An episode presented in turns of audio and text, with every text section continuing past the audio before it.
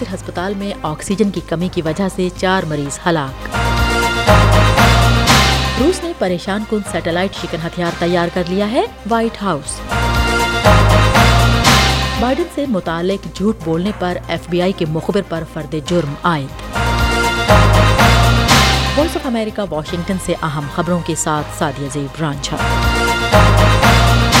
غزہ میں حماس کے زیر انتظام وزارت صحت نے کہا کہ جنگ سے متاثرہ فلسطینی علاقے کے جس ہسپتال پر اسرائیل نے چھاپا مارا تھا، وہاں آکسیجن کی کمی کی وجہ سے چار مریض جمعے کو ہلاک ہو گئے۔ وزارت نے کہا کہ کمپلیکس کے جنریٹرز بند ہو گئے اور بجلی منقطع ہو گئی، جس سے خان یونس کے ناصر ہسپتال میں انتہائی نگہداشت کے وارڈ میں موجود چھ مریضوں اور نرسری میں تین بچوں کی حالت کے بارے میں تشویش میں اضافہ ہوا۔ وزارت نے بیان میں کہا کہ ہم مریضوں اور عملے کی زندگیوں کو لاحق خطرے کے لیے اسرائیلی فوج کو ذمہ دار سمجھتے ہیں، کیونکہ یہ کمپلیکس اب مکمل طور پر انہی کے کنٹرول میں ہے۔ ہم وائس آف امریکہ واشنگٹن سے آپ سے مخاطب ہیں۔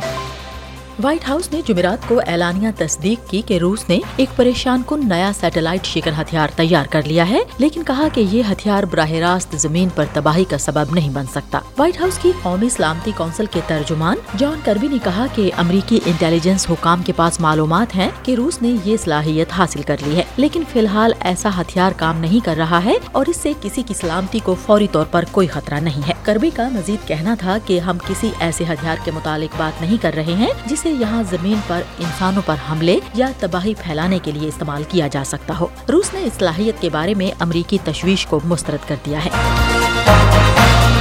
امریکہ کی ایک عدالت نے وفاقی تحقیقاتی ادارے کے ایک مخبر پر جھوٹ بولنے کے الزام پر فرد جرم عائد کر دی ہے۔ مخبر نے دعویٰ کیا تھا کہ صدر جو بائیڈن اور ان کے بیٹے ہنٹر بائیڈن کے یوکرین کی توانائی کمپنی سے مبینہ تعلقات ہیں۔ استغاثہ نے جمعرات کو بتایا کہ الیگزینڈر سمرنوف نامی مخبر نے جون دو ہزار بیس میں ایف بی آئی کے ایجنٹوں کو جھوٹا بیان دیا تھا کہ یوکرین کی توانائی کمپنی برسما سے وابستہ ایگزیکٹوز نے صدر بائیڈن اور ہنٹر بائیڈن کو دو ہزار پندرہ یا دو ہزار سولہ میں پچاس پچاس لاکھ ڈالر ادا کیے تھے۔ سمرنوف پر غلط بیان دینے اور جھوٹا اور فرضی ریکارڈ بنانے کے الزام میں فرد جرم عائد کی گئی ہے۔ جرم ثابت ہونے پر مقبر کو زیادہ سے زیادہ پچیس سال قید کی سزا ہو سکتی ہے۔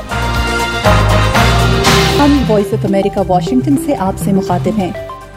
وینزویلا کی حکومت نے اقوام متحدہ کے انسانی حقوق کے ادارے کے عملے سے کہا ہے کہ وہ تین روز کے اندر ملک چھوڑ دیں۔ اس کا کہنا تھا کہ وہ تنظیم کے ساتھ اپنے تعاون پر نظر ثانی کرے گی۔ حکومت نے ایک بیان میں کہا کہ وہ آئندہ تیس روز میں اس کا تفصیلی جائزہ لے گی اور اس نے دفتر سے منسلک اقوام متحدہ کے تمام اہلکاروں کو ملک چھوڑنے کا حکم دیا ہے۔ اقوام متحدہ کے ترجمان اسٹیفن دویارٹ نے روزانہ کی بریفنگ کے دوران کہا کہ انہیں وینزویلا کے فیصلے سے آگاہ کر دیا گیا ہے۔ اقوام متحدہ نے کہا ہے کہ وہ اگلے اقدامات کا جائزہ لے گی۔ انڈونیشیا کے صدارتی انتخابات میں نصف سے زیادہ ووٹوں کی گنتی کے بعد سرکاری اعداد و شمار وزیر دفاع پرابوو سوبیانتو کی بڑے فرق سے جیت کی جانب اشارہ کر رہے ہیں۔ اگرچہ حتمی نتیجہ مارچ کے آخر تک متوقع نہیں ہے، لیکن الیکشن کمیشن کی ویب سائٹ سے ظاہر ہوتا ہے کہ آدھے سے زیادہ ووٹوں کی گنتی کے ساتھ پرابوو کے پاس ستاون فیصد ووٹ ہیں، جو ان کی قریبی حریف سے دگنے سے زیادہ اور پہلے راؤنڈ میں اکثریت حاصل کرنے کے لیے کافی ہیں۔ جکارتا کے سابق گورنر انیس پاسویدان چوبیس فیصد اور وسطی جاوا کے سابق گورنر گنجر پرانوو اٹھارہ فیصد کے ساتھ ان سے بہت پیچھے ہیں۔ ہم وائس آف امریکہ واشنگٹن سے آپ سے مخاطب ہیں۔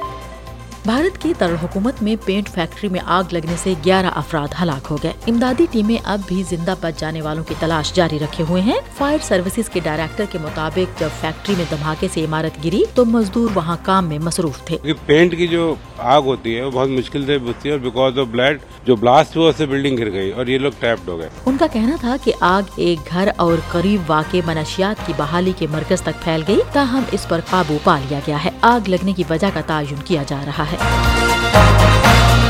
مزید خبروں اور اپڈیٹس کے لیے وزٹ کیجیے ہمارے social media handles V O A Urdu اور ہماری web site Urdu V O A dot com. Voice of America, Washington کی اردو سروس سے خبروں کا یہ بلٹن اب ختم ہوتا ہے۔ میں ہوں سادیہ زبران جھا اور ایڈیٹر تھیں بہجت جلانی